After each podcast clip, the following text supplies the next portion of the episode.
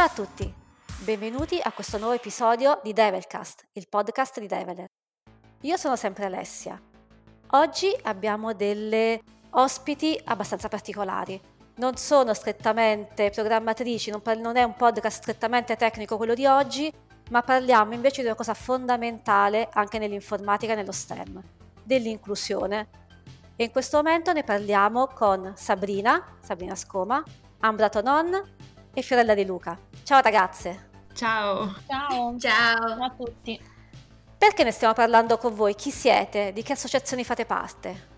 Allora, siamo qui perché siamo insomma, organizzatrici del, dei workshop uh, Django Girls, facciamo parte della community italiana e um, facciamo parte dell'associazione Fuzzy Brains che supporta l'organizzazione degli, dei workshop Django Girls in Italia, che è un'associazione no profit nata nel 2016 che si occupa uh, di eventi, organizzare eventi di alfabetizzazione digitale e divulgazione tecnologica sulle tecnologie Django e Python. L'associazione da sempre supporta gli eventi Django Girls in Italia, ma con il tempo diciamo che la visione si è ampliata e l'associazione da sempre vic- mi sente da sempre vicino uh, le tematiche della diversità e dell'inclusione e si impegna a sensibilizzare appunto su queste tematiche, ad esempio intervenendo nelle scuole. All'inizio anno siamo intervenuti ad esempio eh, all'Istituto Gobetti Volta di mm, Bagno Arripoli a Firenze per parlare del, della diversità di genere in ambito informatico con gli studenti e per confrontarsi con loro ed è stato un incontro molto, insomma, molto bello e di, eh, di valore e ehm, in generale poi organizziamo anche altri tipi di eventi, uno degli ultimi ad esempio è un corso di public speaking per aspiranti speaker di conferenze tecnologiche come, come Python Italia, infatti con eh, la community di Python Italia c'è nata una bellissima collaborazione nel corso degli anni. Ultimamente ci stiamo spostando invece online a causa della, della situazione pandemica che stiamo vivendo e uno degli eventi che abbiamo lanciato ultimamente online, ad esempio, è Role Model Stories, degli eventi in cui, dei webinar, in cui invitiamo donne attive eh, nel mondo tecnologico e STEM in generale, che raccontano la loro esperienza e mh, mm, dimostrano diciamo, che tutti possono introdursi in questo, in questo mondo al di là di eh, stereotipi o retaggi culturali che eh, insomma, popolano la nostra, la, nostra, la nostra cultura. Grazie Sabrina, aspetta un attimo, facciamo un passo indietro. Voi chi siete? Com'è che avete conosciuto le Django Girls? Come è successa questa cosa? Ah, io personalmente ho conosciuto il progetto Django Girls quando ho iniziato a lavorare in ambito informatico eh, e tecnologico in un'azienda, in un'azienda informatica ho conosciuto appunto le mie colleghe Ambra e Fiorella che già lavoravano al progetto e già collaboravano con Fuzzy Brains. Prima non ero sensibile a questo tema perché non lo conoscevo, poi l'ho conosciuto, eh, ho conosciuto comunque tutto il mondo anche delle community e ho scoperto il, diciamo, il valore, il valore delle community e ho voluto comunque dare il mio contributo a questo, a questo progetto perché penso appunto che ce ne sia molto, molto bisogno. Quindi è tutta quanta colpa di Ambra e di Fiorella. Sì, esatto. Io sentirei, io sentirei anche il loro punto di vista a questo punto. Sì. Raccontateci anche voi. Allora, io ho conosciuto Young Girls nel, inizialmente appunto nell'ambito lavorativo, perché lavoro in un'azienda informatica e ho conosciuto questo, pro, mm, questo progetto, questa community alla conferenza PyCon Italia, perché me ne ha parlato uno degli organizzatori e ho iniziato un po' a pensarci anche magari con, con altre colleghe, ci siamo informate su questo progetto e ci piaceva molto. Salutiamo tutti quanti poi con Italia. Ciao! Ciao! Oh, ciao! Scusa Ambra, vai! Nessun problema. Allora, e quindi noi ci siamo informate per realizzare il primo evento di Young Girls in Italia e mm, siamo riusciti ad avere contatti, siamo riusciti a fissare come città base del primo evento Roma ed è per questo motivo anche che mm, negli ultimi anni cerchiamo sempre di riproporlo a Roma perché essendo stata la prima città per noi è diventata molto importante. diciamo che per me è stata una sfida personale. Ce l'ho presa molto a cuore perché nel, nel momento in cui io sono entrata nel settore informatico ero una persona molto insicura e molto timida. Vedevo come gli sviluppatori vedevano la ragazza, una ragazza all'interno del settore, quindi ho detto no, bisogna cambiare le cose, bisogna cercare di eh, incrementare la presenza delle ragazze nel settore tecnologico e informatico, in modo tale che tutti abbiano le stesse possibilità e opportunità. Questa è stata un po' la mia storia per come ho conosciuto Django Girls. E conoscevi già Fiorella? Fiorella l'ho conosciuta proprio durante uno dei workshop. Da lì se ne è stata una reazione a catena, diciamo. Fiorella, è tutta colpa tua, raccontaci. sì, allora, la mia esperienza con Django Corsa è stata un lungo percorso. Ero una studentessa di ingegneria informatica molto annoiata perché mh, l'università mh, non mi permetteva di capire esattamente cosa potevo andare a fare nella, nel lavoro esattamente, perché si studia tanta teoria ma si fa poca pratica, quindi ero alla ricerca di nuove esperienze. E andando online ho scoperto Django Corsi Italia e ho scoperto che facevano un workshop a Firenze all'interno della PyCon Italia. Sempre ciao a tutti. e niente, ho deciso di mandare l'applicazione eh, perché purtroppo non, ries- non, riusciamo a prendere sempre tutte le ragazze, quindi un, bisogna fare un'applicazione e poi ti confermano o meno se, se poi... quel giorno puoi partecipare. Sì. E nulla, sono stata fortunata, è stata accettata la, la, mia applicazione e quindi ero molto emozionata di questa nuova esperienza. Sono andata a Firenze e mi sono messa alla prova. Mm, diciamo che la giornata è stata bellissima, per me è stata una scoperta di, di tante cose, anche del networking che si può creare con, eh, con questo mondo, perché purtroppo all'università siamo molto chiusi, nel senso non, non si conoscono tutte le varie realtà che, possono, che ci possono essere. Quindi nulla, mi sono messa in gioco, ho creato questo, questo sito, a mezzogiorno l'avevo già terminato Bene. e i miei coach non sapevano più che cosa farmi fare e quindi il mio coach ha avuto la brillante idea di farmi cancellare tutto per sbaglio, tra virgolette. E niente, quindi ho ricominciato a rifare il mio sito, ho conosciuto tutti i coach, ho chiesto consigli su, su questo mondo, su come potevo migliorare, su come potevo mettermi in gioco e nulla, l'esperienza mi è piaciuta talmente tanto e i coach e gli organizzatori avevano visto che ero una persona molto attiva che mi hanno chiesto se ero disponibile a fare da coach al prossimo evento. E da lì è partito tutto, quindi. Sì, diciamo che all'inizio ero molto titubante, però alla fine sono riusciti a convincermi e ho iniziato da coach con, a Torino Okay. È stata una bellissima esperienza perché ti rendi conto che condividere le tue conoscenze con altre persone è, una, è qualcosa di fondamentale, è qualcosa anche che ti fa crescere. E, e, poi nulla, da lì ho iniziato anche a organizzare eventi, a portare Django Course eh, qui a Roma che già c'era stato una volta, però tutte le altre volte precedenti, cioè successive, scusate, l'ho, l'ho portato io. E grazie anche a Django Corsa Italia io sono riuscita a mettermi in gioco e a partecipare anche a un contest eh, che si chiama Google Summer Code, che è, un, è stata una bellissima esperienza tutto questo è per dirvi che Django Corse mi ha aperto tante porte che non avrei mai immaginato di, di, poter, di, poter, fare, perché poi in seguito ho cominciato a essere speaker anche per Pagon Italia e aiutare anche l'organizz- l'organizzazione di Pagon Italia, quindi è qualcosa che mi ha fatto crescere veramente, veramente tanto. Senti, un po' ne ha parlato Ambra, però io vorrei focalizzarmi su questo argomento. Perché secondo voi c'è bisogno di parlare di diversity ed inclusion, soprattutto nel settore informatico? Allora, questa è una domanda sem- sembra semplice ma non lo è.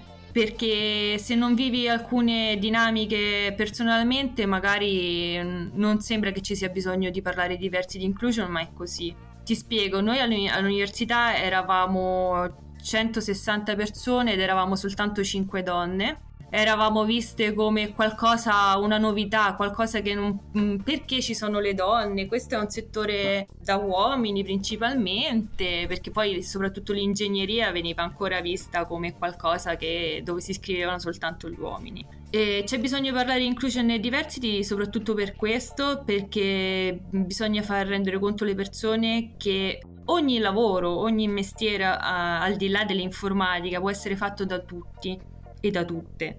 E noi abbiamo un problema qui in Italia a livello culturale, quindi c'è bisogno di parlare di diversi inclusion soprattutto nelle scuole. Ma voi vi rivolgete più agli uomini o alle donne? Noi ci, vol- divol- eh, ci rivolgiamo principalmente alle donne. Ok. Perché il nostro primo scopo è quello di introdurre più donne possibili nel mondo della programmazione e quindi far capire loro che questo mondo uh, è aperto a tutti, tutte e che ci sono delle storie di donne che ci raccontano che è possibile lavorare in questo ambiente, che si è sempre lavorato in questo ambiente perché la storia ci insegna che eh, le prime donne programmatrici sono state delle donne e amo citare Ada Lovelace che è stata la Una pioniera dell'informatica. Sì, assolutamente. E purtroppo questa storia non si conosce. Ancora oggi, quando la portiamo nei nostri webinar, molte persone ci dicono: Io non l'avrei mai immaginato. Pensavo che il primo programmatore fosse un uomo. Quindi c'è un problema proprio di base, di storia, di, di opportunità. Culturale? Sì, culturale, anche di opportunità che non sono state mai dette, perché purtroppo ci sono state sempre delle figure, dei role model maschili. Se vedi la pubblicità o sui libri di storia abbiamo visto sempre delle figure maschili. Adesso che si sta introducendo anche role model femminili, stanno crescendo anche l'opportunità per le ragazze perché riescono a, a paragonarsi ad altre persone e dire perché questa persona eh, c'è riuscita e io non posso, perché non posso farlo anch'io? Quindi c'è bisogno dei role model che spiegano che ogni lavoro può essere fatto da tutti e da tutte. E poi c'è anche un problema di inclusion perché, come stiamo vedendo, la nostra società purtroppo invece di andare avanti sta tornando un pochino indietro e questo è qualcosa che mm, mi rende veramente dispiaciuta e triste perché eh, quando c'è l'inclusion e c'è la diversity si creano, vi posso assicurare, si creano delle, mm, delle attività ma anche delle, dei ragionamenti totalmente diversi perché il bello è vedere tutte le nostre esperienze perché ogni persona fa esperienze diverse, vive in paesi diversi o ha delle tradizioni diverse. È bello proprio vedere come questo influisca anche sul lavoro, ma mm, in modo migliore perché ognuno di noi può portare delle soluzioni diverse. Senti, tu mi stai parlando dell'importanza dei modelli. Sì. E mi hai citato Ada Lovelace. Per esempio, il mio modello di riferimento è Samantha Cristoforetti, per dire. Sì, l'astronauta. Esatto, che poi sa cinque lingue, fa, fa di tutto, è meravigliosa. Per esempio, Ambra, Sabrina, quali sono i vostri role model preferiti?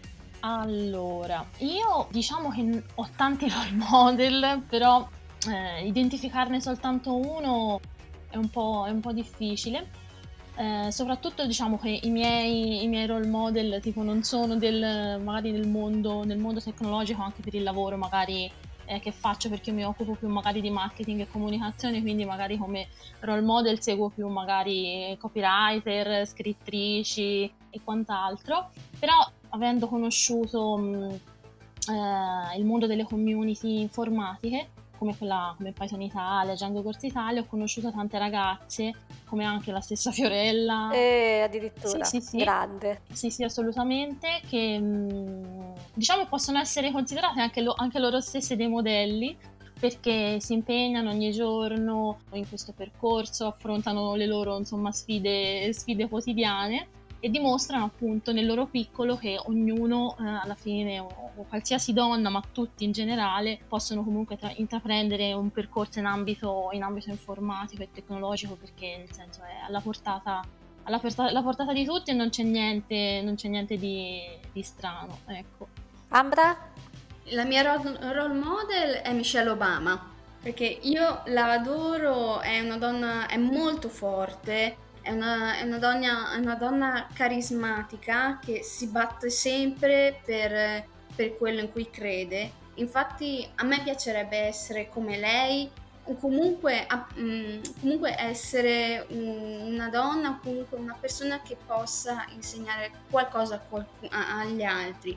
anche perché appunto io dico sì, io ho una role model, ho una guida, però ritengo di nel mio piccolo in qualche modo di poter, essere, di poter essere anch'io una role model, cioè io vedo anche, non so, negli eventi di Young Girls o nella vita di tutti i giorni, voglio cercare di eh, aiutare le altre persone o comunque le altre ragazze, soprattutto aumentare la, la loro consapevolezza in loro stesse perché soprattutto nel mondo dell'informatica ho potuto vedere noi donne siamo le prime a crearci delle barriere, quindi ci impediamo di eh, andare avanti, di buttarci e di rischiare. E sono le cose che io, diciamo, cerco di, di imparare ogni giorno, nel, anche nell'attività lavorativa, nella vita di tutti i giorni. Per quello per me il ruolo della role model, cioè la, la figura della role model è molto importante. Abbiamo parlato appunto di qual è l'esigenza, quali sono i modelli a cui ispirarsi, ma il divario di genere in ambito STEM, ci sono delle soluzioni per superarlo veramente secondo voi? E quali sono se ci sono? Allora, questo sì, eh, già qualcosa è stato fatto e qualcosa si può ancora fare per migliorare questa, questa cosa. Eh, diciamo che il primo segnale deve venire anche dalle aziende che devono puntare sulla loro comunicazione sia interna che esterna, perché credo che sia fondamentale che anche all'interno di un'azienda ci sia una comunicazione valida e che tutte le persone che lavorano in quell'azienda siano propense alla diversity inclusion, quindi bisogna sensibilizzare i propri dipendenti e dipendenti. Posso fare un attimo l'avvocato del diavolo, sì, perdonami? Assolutamente. Allora, io lavoro in un'azienda informatica come te, no? Sì. Quando alle risorse umane si cerca una programmatrice, tutti ti dicono trovare una programmatrice è come trovare loro.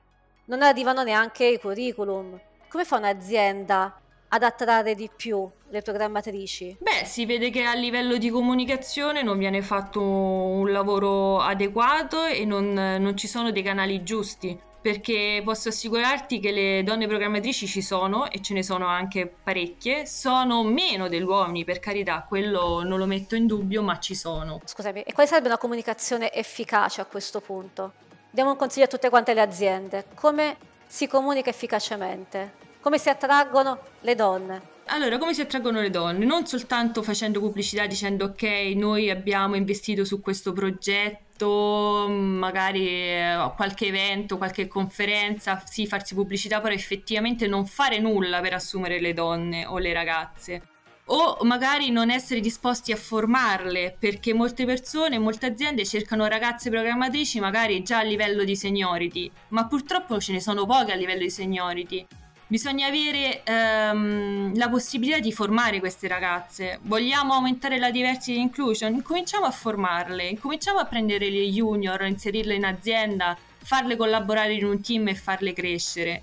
E poi ci saranno sempre di più donne programmatrici, più donne senior, quindi non ci sarà più questo problema. Ma il problema è la formazione, bisogna puntare sulla formazione e non sull'assumere soltanto i senior o persone che sono già specializzate se vogliamo veramente fare la differenza dobbiamo formarle. È qualcosa che io ho visto che non si può fare altrimenti purtroppo perché ne abbiamo, ce, ce ne sono veramente poche a livello di seniority. E perché ci sono poche a livello di seniority? Perché purtroppo questo, questo lavoro eh, adesso ha avuto una spinta a livello di diversity perché ti ripeto noi all'università eravamo 5 donne su 160 adesso se io ritorno all'università ne trovi parecchie. Perché c'è stato un cambiamento, cosa che prima quando tu dicevi voglio andare a fare ingegneria, i miei genitori quando hanno detto io voglio andare a fare ingegneria si sono spaventati, hanno detto dove vai?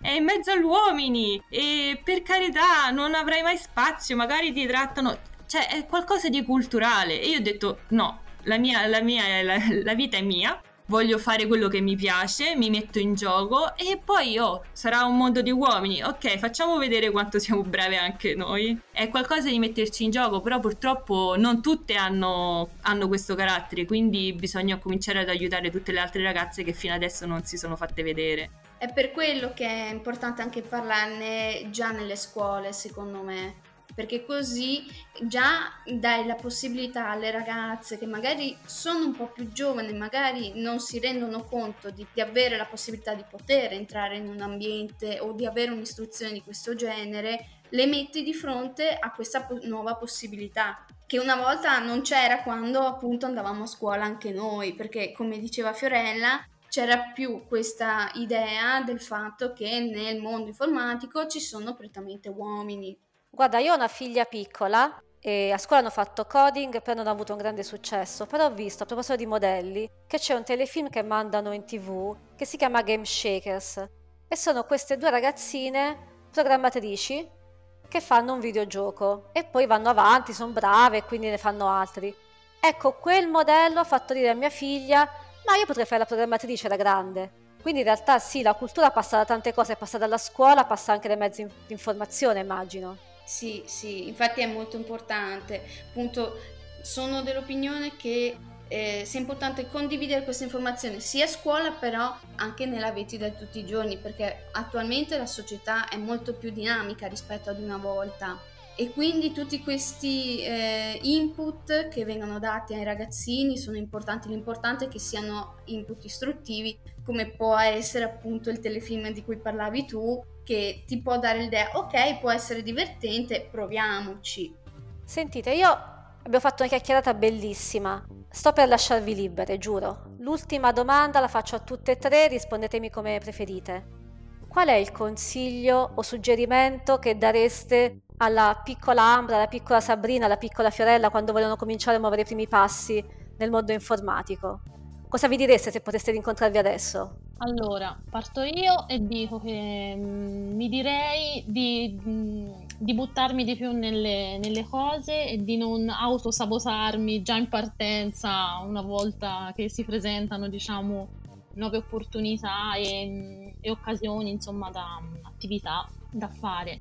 Perché il trucco, secondo me, è uscire dalla propria comfort zone. Una volta che riesci a fare questo passettino in più, che ovviamente non è, non è semplice, se fosse semplice non sarebbe troppo facile, però una volta fatto si sblocca qualcosa e arrivi magari a fare, fare cose che neanche mai avresti pensato. Per me, ad esempio, il, il, parlare in pubblico con Django Gorz e Fuzzy Brains, l'associazione, è capitato molte volte di dover appunto eh, introdurre workshop, parlarne appunto nelle scuole e lì si trattava proprio di dover parlare di fronte fare podcast. alle persone. Esatto, fare podcast, esattamente. E quindi ecco, mi consiglierei di buttarmi di più nelle cose. Ecco. Ambra, Fiorella, chi risponde? Vado io. Vai.